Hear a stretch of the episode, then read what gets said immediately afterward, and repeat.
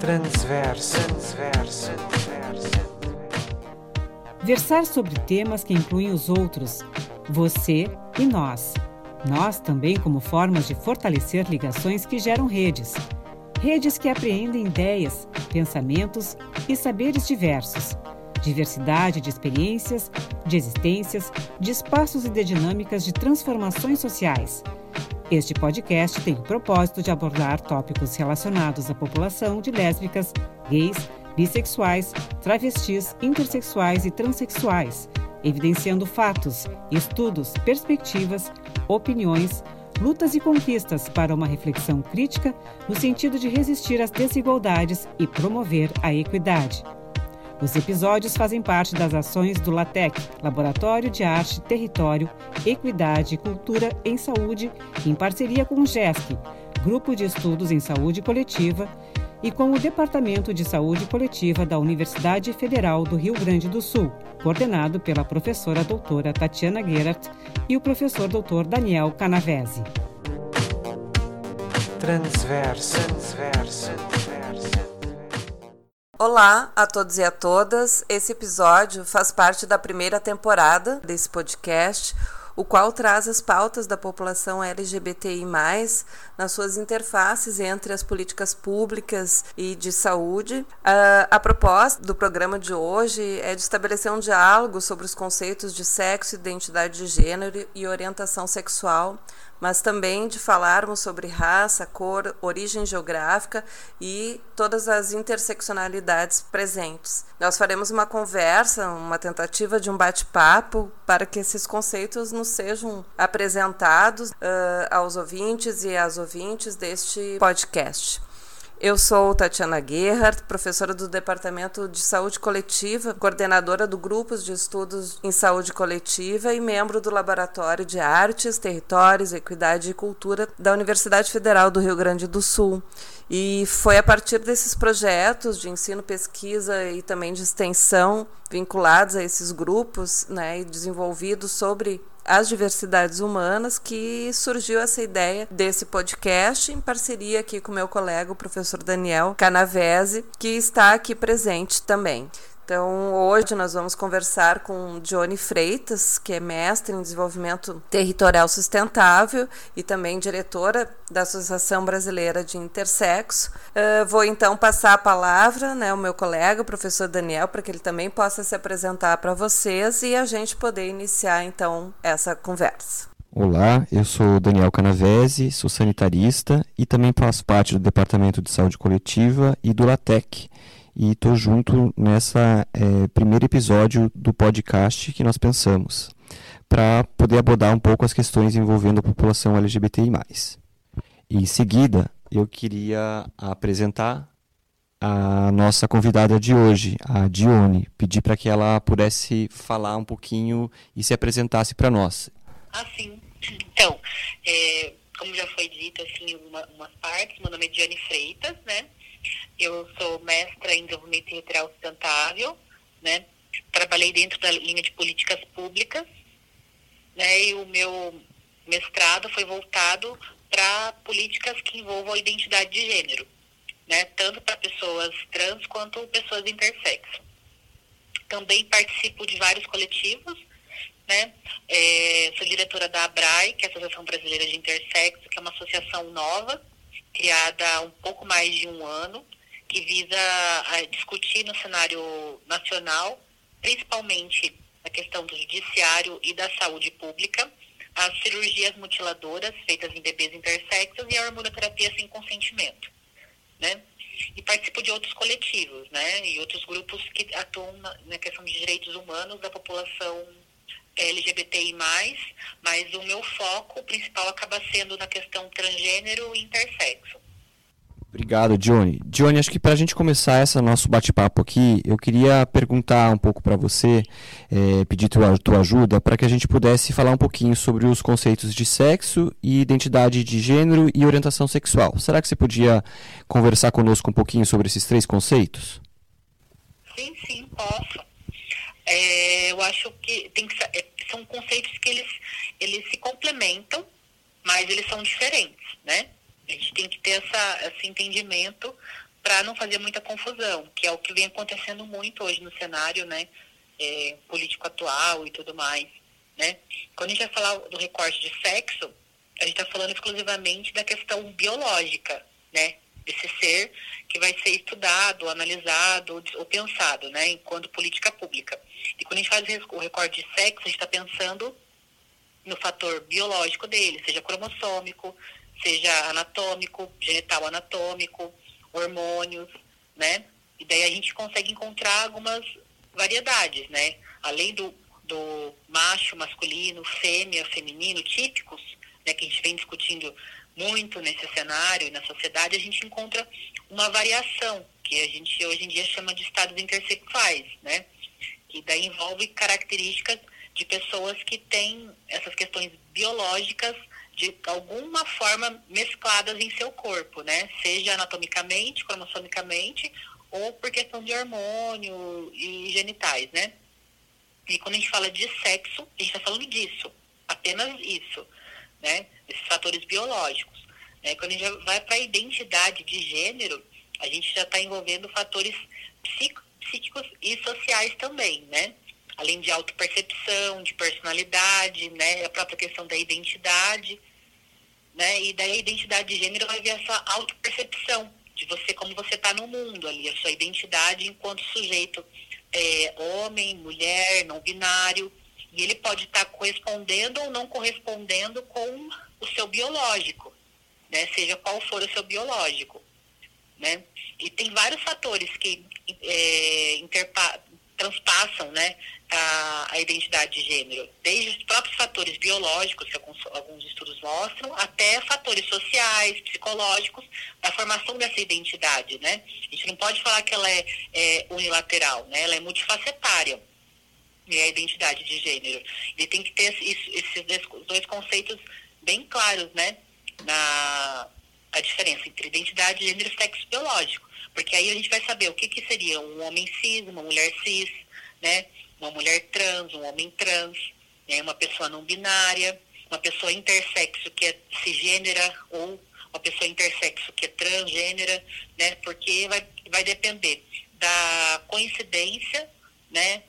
ou não do sexo psicológico, essa identidade de gênero está com o seu biológico. Né? Isso não tem a ver com escolhas, não tem a ver com nada disso. É uma questão de condição, né? Uma, uma do sujeito, do, do indivíduo ali, enquanto sujeito humano. Né? E quando a gente vai para outra questão, que é a própria sexualidade, a gente vai entrar em outro fator, né? Fator afetivo, fator sexual, que envolve mais relacionamentos, né? É, relação afetiva, relação sexual, que também está correlacionado com o sexo biológico, está correlacionado com a identidade de gênero, mas funciona de forma independente também, né? Porque a gente é um ser humano complexo e multifacetário, né? Então, essa questão da, da sexualidade é, vai depender do, do, do indivíduo que, que ele, o que, que ele sente, né? Qual é a atração dele, afetiva, sexual, se é pelo mesmo sexo ou gênero, ou se é do sexo oposto ou gênero oposto, né, que deva entrar a questão da identidade de gênero, porque pessoas trans também têm orientação sexual, não, não é um pressuposto só de pessoas cisgêneras, né? E também pessoas que são é, assexual, né, que elas não têm essa atração é, afetiva ou pansexual, que deva envolver a questão da identidade de gênero, é, que você se relaciona, né? Que a pessoa pansexual vai sentir atração por não apenas por genitais, né? Ela vai levar vai muito além disso, né? Não só o genital, ela pode se relacionar com pessoas não binárias, né? Pessoas intersexo. Quando eu falo intersexo nesse caso, uma pessoa intersexo que não está operada, por exemplo, né? Que não necessariamente você vai pressupor que uma pessoa intersexo tem que tem que se operar, né? Assim como uma pessoa trans, né? A pessoa tem que ser livre para ser o que ela quer ser, né? Então, daí na sexualidade vai envolver essas questões de afetividade, né? Homossexualidade, bissexualidade, pansexualidade, heterossexualidade, assexualidade, né? E eu acho que tem que deixar claro que são caixinhas diferentes, mas não são caixinhas isoladas, que elas coexistem dentro de um ser humano, né? e de forma única em cada um. Por isso que é diversidade sexual diversidade de gênero, porque o ser humano é esse ser complexo e diverso, né? Sim, Dione, acho que a gente conseguiu ter uma, uma percepção sim, desses conceitos, que são, como você mencionou, complexos e que estão perpassando os nossos corpos em diferentes momentos das nossas vidas. Né? Eu queria que você retomasse um pouquinho para nós é, uma perspectiva de diferenças e complementaridade entre o conceito de sexo e identidade de gênero, principalmente retomando essa ideia de, da cisgeneridade, da transgeneridade e das pessoas intersexos. Será que você podia falar um pouquinho mais disso para nós, por favor? Sim, sim, porque as pessoas muitas vezes elas confundem, né? A questão da identidade de gênero com a questão da orientação sexual. Então, logo que uma pessoa é trans, ela já pode ser taxada ou confundida com o homossexual, por estar, por estar assumindo aquela identidade de gênero. Porque as pessoas confundem isso, né? E não é assim. A identidade de gênero é um fator. Assim como a sexualidade é outro e o sexo biológico é outro. Uma pessoa trans que tem a identidade de gênero é, feminina, mas nasceu é, e lá no seu nascimento foi identificada como de sexo físico, né, biológico masculino, ela tem uma identidade feminina, ela é uma mulher trans. E ela pode ser heterossexual, ela pode ser homem, ela pode ser bi. Isso vai depender do quê? Do que, que ela sente atração afetiva sexual. Se ela tem atração pela mesma identidade de gênero, mesma é, sexo com qual ela se identifica, né? Ela vai ser uma mulher translésbica, né? Se ela tem uma atração afetiva sexual pela sua identidade de gênero, por esse sexo é, físico que ela não se identifica, que é o oposto que ela se identifica, ela vai ser uma mulher trans é, heterossexual. Né? E tem muita confusão nisso. Isso se aplica tanto para homens trans, né? que a gente tem várias, várias confusões em relação a isso. A gente tem é, até homens trans na atualidade bem famosos que são é, confundidos e chamados de lésbicas por estarem se relacionando com mulheres e na verdade eles são homens trans heterossexuais, né, que eles estão se relacionando com um gênero oposto ao deles. Né, tanto o gênero em relação ao seu papel social na sociedade, né, quanto oposto à sua identidade de gênero manifestada. Né? Então, isso tem que ficar claro para poder entender a complexidade da identidade de gênero e do sujeito trans, né? E na intersexualidade vai acontecer a mesma coisa, né? A, a pessoa intersexo, ela tem uma questão biológica que não vai ser nem o, é, o, o difícil que tem que usar esses termos quando a gente vai falar sobre sexo biológico, né? Para poder ficar claro. Como macho típico ou fêmea típica, ela está ali no meio, né? Como um estado intersexual, né? Só que como que a gente vai identificar essa, essa questão da, da, da sua sexualidade? É, vai ser por meio dessa identidade de gênero que, que, que coloca ela ali no mundo enquanto sujeito, quanto a personalidade, quanto ser em desenvolvimento e humano ali nessa sociedade, né? Então, se essa pessoa intersexo tem a identidade de gênero feminina, né, ela vai assumir para si papéis e é, desempenhos é, femininos, vai procurar se relacionar com o homem, ela vai estar sendo uma pessoa intersexo, hétero, né? E o, e o contrário também, se ela assumir esses papéis, esse, esse, esse gênero é, feminino, vai se relacionar com mulheres, ela vai ser lésbica. Né? Independente desse sexo de base biológico. Porque ela vai estar tá, é, se construindo corporalmente, né, de forma do seu corpo, as suas relações sociais, e até mesmo algumas optam por cirurgia, outras não, é, de acordo com sua identidade de gênero. E a gente vê como o papel da identidade de gênero é fundamental na construção desse sujeito, né? Porque é o que te coloca enquanto sujeito nessa sociedade e tem seu papel fundamental na sua personalidade, né? Nas relações humanas, que é a sua percepção sua no, no mundo, né? Essa autopercepção no mundo, enquanto homem, mulher ou não binário, né? E quando você pensa numa pessoa intersexo que se identifica com aquele gênero né, de estar no meio, né, não binária, uma pessoa que nasceu com, foi identificada como masculino ou como feminino e se identifica como não binário, né, ela vai se relacionar com outras pessoas, ela vai desempenhar, desempenhar é, orientação, a orientação sexual dela de acordo com o que ela perceber, né? Ela pode ser pan, ela pode ser bi, ela pode ser hétero, depende de como ela vai se relacionar com o seu corpo. E daí, nesse sentido, a questão é muito pessoal e muito individual, que vai ser uma auto-percepção em relação do seu corpo. Daí tem questões como a sociedade a ver também, né? A sociedade, no que eu digo, é o outro, né? Nessa relação, né? Porque ela vai estar desempenhando um papel físico, corporal, próprio, né? Que, que rompe as questões de gênero e sexo.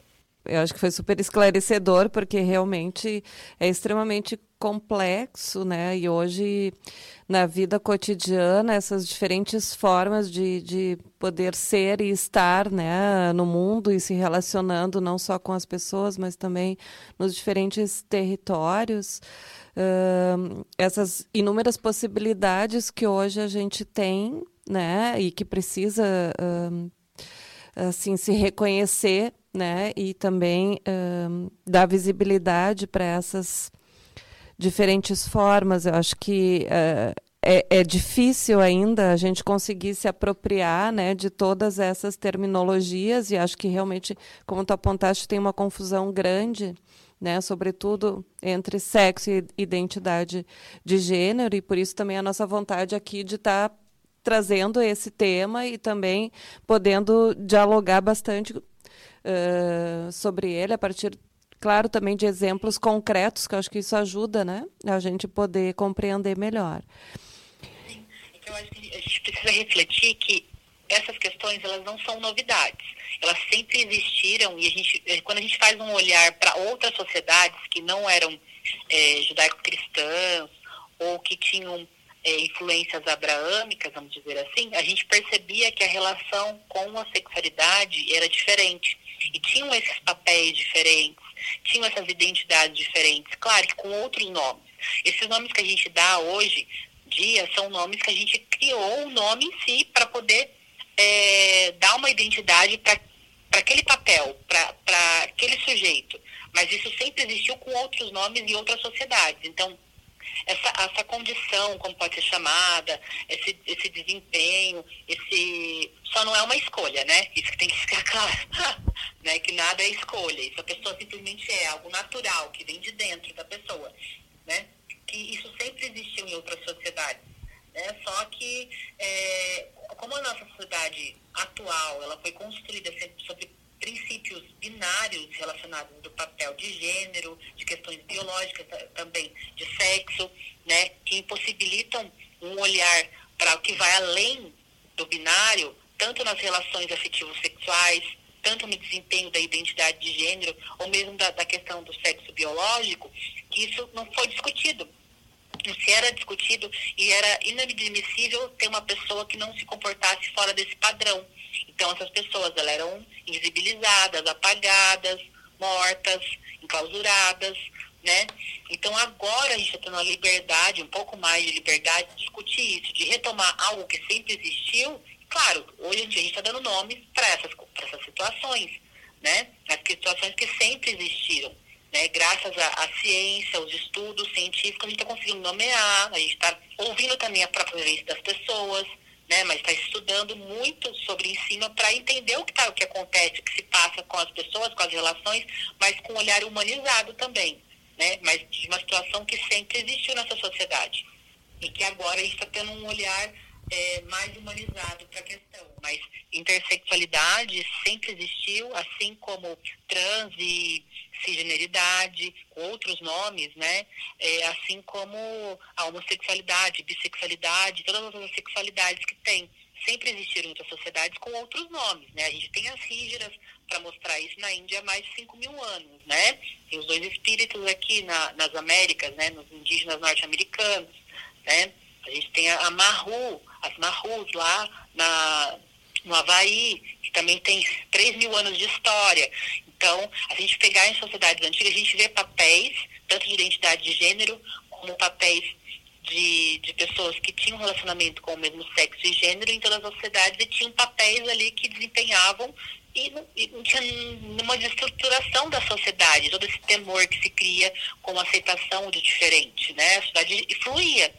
Eu acho que por isso que a gente precisa discutir bastante isso, para derrubar esses, esses tabus, esses medos que tem do diferente. O diferente não vai é, destruir o que existe. Ele vai só contribuir para a diversidade, né? Ele vai contribuir para uma sociedade mais plural, mais diversa e mais humana, né? E principalmente mais livre para que todas as pessoas sejam felizes dentro de suas diferenças. Sim, Johnny, muito bom, muito, muito potente a tua fala. Eu queria é, te fazer uma pergunta também, porque nessas discussões sobre as políticas públicas e sobre as iniciativas voltadas para a população LGBT, a gente é, tem discutido ainda pouco sobre as pessoas intersexo. Então, queria que você pudesse falar um pouquinho dos desafios, é, das urgências que, que temos para discutir com relação às pessoas intersexo, por favor.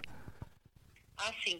A nossa maior urgência enquanto movimento intersexo é a cirurgia, porque é uma cirurgia que não tem necessidade. São pouquíssimos e raros os casos de bebês intersexo que precisam de uma intervenção no genital que vai causar é, um mal súbito na criança ou um mal que, que atente com a vida daquela criança, aquele bebê. A maior parte dos casos que são operados são por estética mesmo, para a escolha de um sexo binário para aquele bebê, para que se enquadre ao padrão binário social. Então, a maior discussão é essa. Qual que é a necessidade de uma cirurgia que daí vai entrar como mutiladora porque não respeita a identidade de gênero, né? A personalidade, a autonomia do seu corpo né? E a, a sua liberdade enquanto sujeito nessa sociedade, né? E que não, não visa é, realmente uma qualidade de vida, de vida e sim uma, uma adequação a um padrão normativo que ignora todas as diversidades que tem em relação a sexo, gênero e sexualidade. Então, essa é a principal urgência do movimento e em relação a políticas públicas, né? E também outras que vão surgindo são em relação à questão jurídica, que é um, o terceiro gênero, que a gente vem discutindo bastante isso é, no cenário federal agora, a gente tem discutido, né? Para as questões LGBTs e principalmente para as questões que quebram a questão de gênero. Está muito difícil discutir isso. A gente tem, a gente tem um Amiel, que é um ativista nosso, que vai para Brasília dia 21, por sinal, discutir a questão é, lá no CNJ para a inclusão do, do, do, do, terceiro gênero, a possibilidade de um terceiro gênero nas, nas, nas certidões de nascimento, justamente para impedir essas cirurgias mutilantes, né, para dar uma opção, porque você tem de, de duas semanas a três meses para colocar um sexo né, físico né, na, masculino ou feminino na, na, na, na certidão de nascimento do bebê. Então, se ele nasceu com uma genital ambígua, tem que operar o mais rápido possível. Isso gera muitos transtornos né, para essa criança que está ainda no início da vida e você não sabe qual é a identidade de gênero. Uma outra demanda também é a questão da hormonoterapia, né? Para poder deixar o genital externo mais masculino, mais feminino, como os médicos dizem, eles dão um hormônio para as crianças, né? Tanto estrógeno quanto testosterona, para poder masculinizar ou feminilizar a genital. Que é algo que é absurdo, né?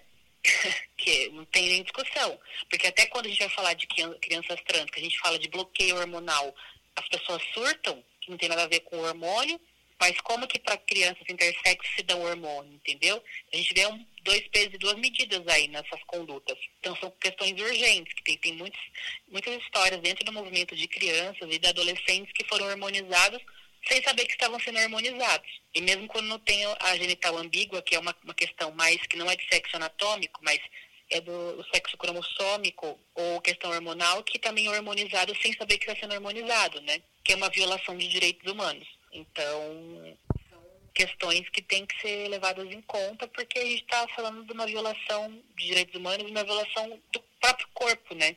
São as três demandas aí que, que são gritantes e urgentes dentro do movimento. Certamente, John. E, e só para as pessoas que também estão acompanhando, nos ouvindo aqui, qual que é a prevalência das pessoas intersexo? Você podia só dar uma, uma também uma ideia disso para nós? Se isso é comum ou não é comum na atualidade? Então, é muito comum, né? Se a gente for considerar... É porque assim, a gente tem que vê que a questão do sexo biológico, ele não envolve só sexo anatômico.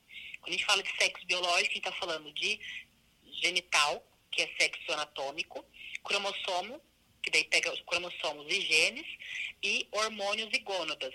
Né? E quando a gente pega esses três casos, a prevalência de intersexo segundo a ONU e, e revistas mesmo de biologia, como Natural, Cell e outras, está em torno de 1,7% da população.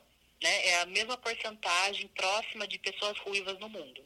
Então, é uma porcentagem muito grande, incluindo todos os casos de intersexualidade, que vai desde a genital ambígua a casos que não têm genital ambígua, mas tem outras questões.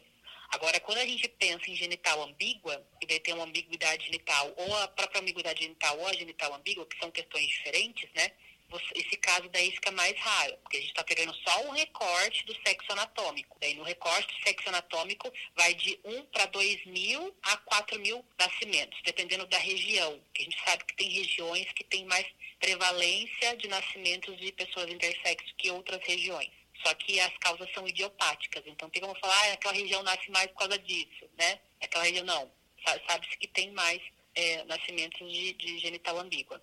Muito bom, Dione. Muito importante, inclusive, para a gente dar visibilidade para as temáticas né, e para as questões de violência que acontecem com essa população. Eu vou passar aqui para a professora Tatiana também, que acho que ela tem algumas outras questões para colocar. Dione, sim, eu acho que em relação à pesquisa propriamente, né, o que que tu tens pesquisado sobre isso e o que que tu pode ainda trazer de mais informações uh, sobre essa temática? Então, o que eu tenho pesquisado sobre identidade de gênero é sobre o, o que, que o respeito à identidade de gênero pode repercutir na qualidade de vida, no bem-estar social e nas questões é, de saúde mental, né, dessa, da população trans ou trans intersexo, a pessoa que tem uma, que passou pela, pela transição de gênero.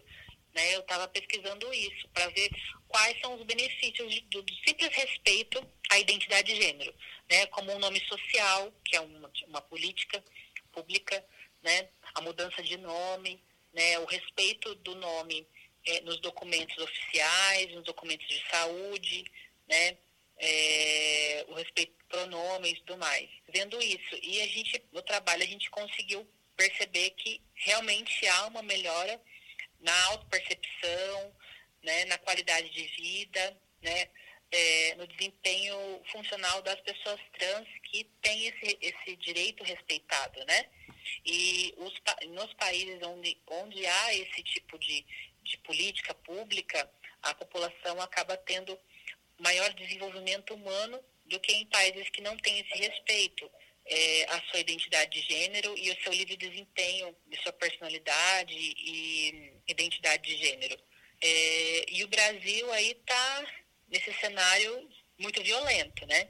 Que ao mesmo tempo que agora a gente tem avançado em algumas políticas, como o nome social, que foi uma grande luta do movimento organizado, né?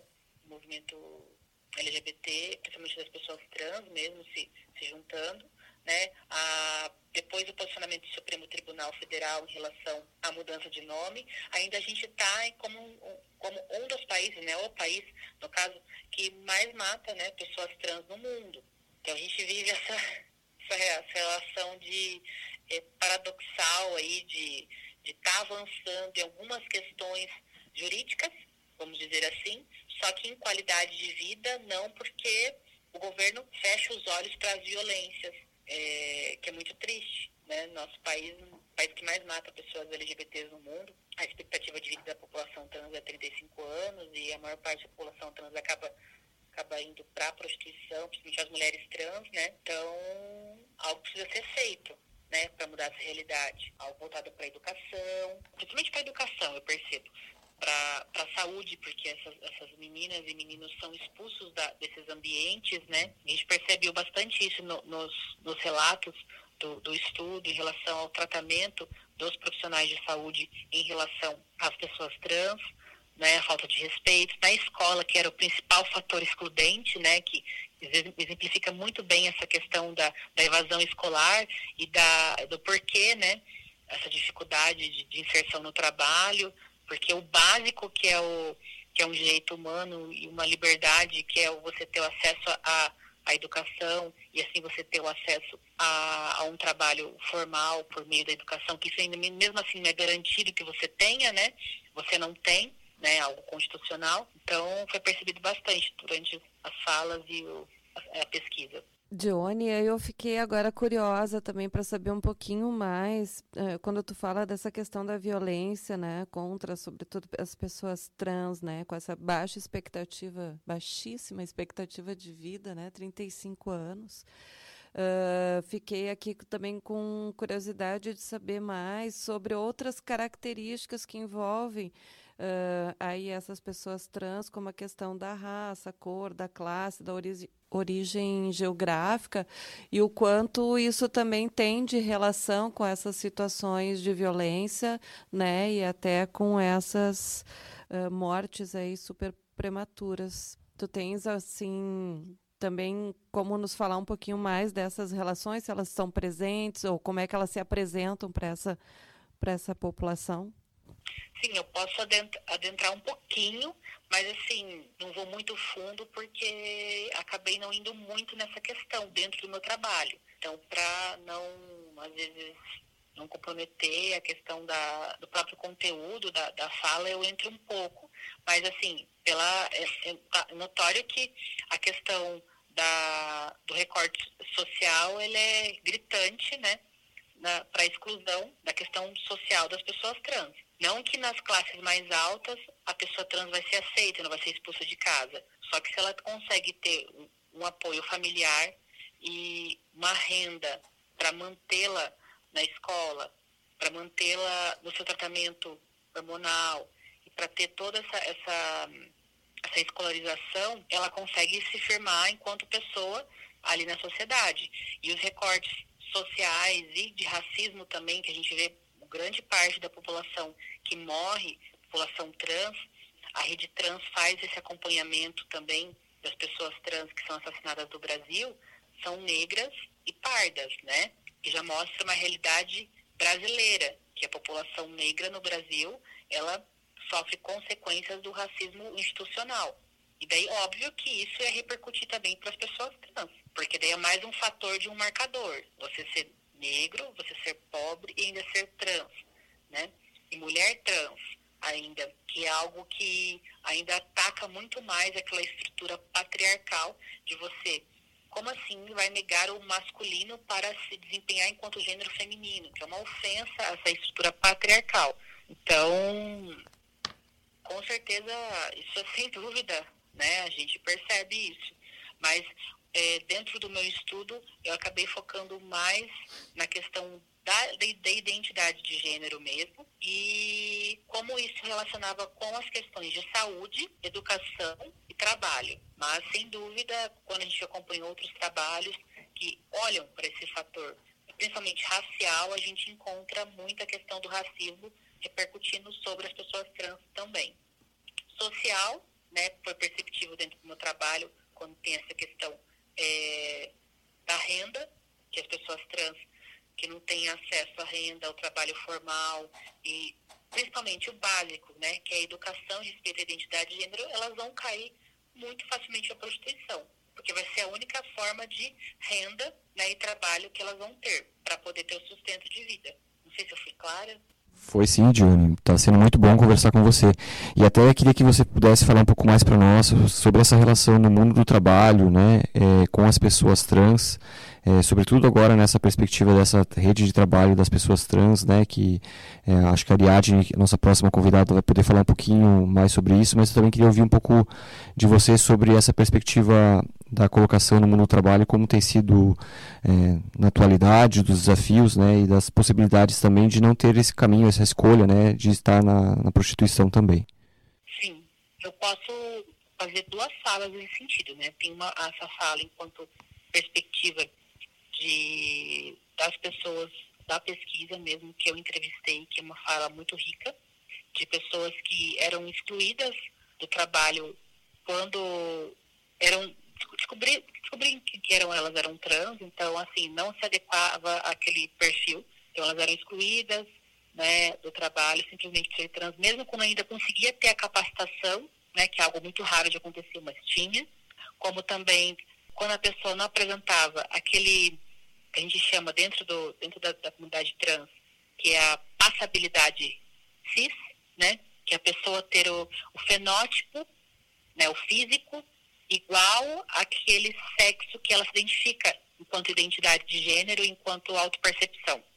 E isso é um fator excludente, que a questão da pessoa já ser trans, ela já é excluída. Se ela é uma pessoa trans que não tem passabilidade, né, a chance dela ter um emprego é muito, muito rara, assim, tipo, difícil, quase impossível. Né? Isso é, é perceptível na, nas entrevistas, assim, que as pessoas trans, elas, elas não conseguem ter esse acesso por não se adequarem a essa norma binária. E o, e o, e o mercado de trabalho quer pessoas que sejam padrão, sejam padrão social, ali, padrão fenotípico, padrão é, de gênero e também estético, né, de acordo com o que eles acham que é o, o correto, o normativo e heteronormativo. Mas, fora isso, também tem a questão da.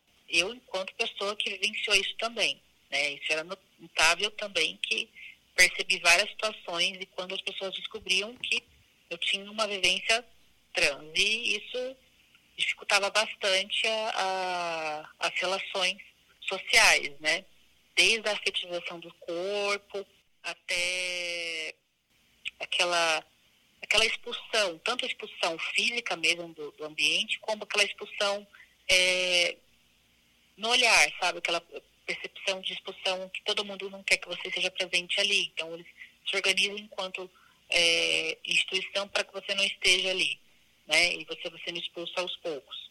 Isso também foi, perce foi perceptível nas entrevistas. Então, o fato de eu, de eu ter essa vivência e poder pesquisar as pessoas que, que têm essa vivência foi muito enriquecedor para a pesquisa, sabe? Foi muito forte, assim. Essa pesquisa depois, Johnny, talvez você pudesse deixar disponível para nós, é, junto com esse podcast, que eu acho que vai ser importante também para quem quiser acompanhar com mais detalhes. Eu queria te perguntar, Dione, de uma maneira breve, assim, qual que é, na sua perspectiva, dos desafios e as potências que a gente tem hoje no Sistema Único de Saúde com a população LGBTI+. Então, as potencialidades que eu poderia dizer é a própria, a própria Política Nacional LGBT, que é, para mim foi um grande marco na, na saúde, que foi pensar a saúde além da, da normatividade, pensar que existem pessoas que transam com o mesmo sexo, então tem necessidades, sexo e gênero, né, e tem necessidades específicas de, de, de cuidado e saúde, né? Pensar em corpos que dentro da política isso garante, né? Corpos que, que são, não são binários, né?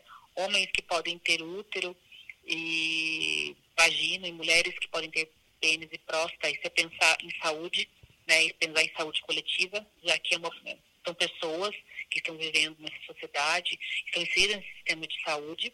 Apesar que na política não tem nada que se refira a pessoas intersexuais, né? Então, mas também a gente não acaba culpando a questão porque o movimento intersexo é, ele, é, tem se organizar enquanto movimento só em 2015 no Brasil, é sempre a, era empurramento para cirurgia e hormonoterapias deixou o movimento muito fraco, porque aquela, aquela terapia de é, segredo e sigilo, né? Você faz a cirurgia e não conta para a pessoa, faz tratamento e não conta para a pessoa. Então, agora que o movimento e as próprias pessoas foram tomando consciência de si foram lutando para que isso acontecesse, né? Para que isso se juntasse enquanto grupo e que essas práticas não aconteçam mais.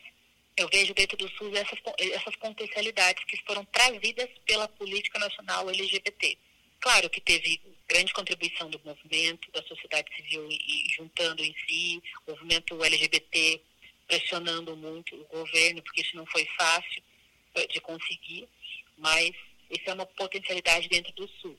Apesar do que, então são aquelas questões que eu vejo como dificuldade, que ainda, apesar de ter a política, muitos profissionais não sabem lidar com a questão LGBTI dentro, do, dentro dos locais de saúde, não sabem as diferenças entre identidade de gênero, orientação sexual e mesmo a complexidade do sexo biológico, não sabe lidar com uma pessoa que não é hetero normativa que vem em seu consultório dentro do, do SUS, ainda é, falta muito a questão da capacitação dos profissionais de saúde relacionados a isso, e o governo, é, dentro do governo, dentro do poder, desse poder macro desse Estado, é, ainda não se pensa nisso, né, em uma capacitação, só tem cortes e cada vez mais a marginalização da população LGBT fica mais evidente.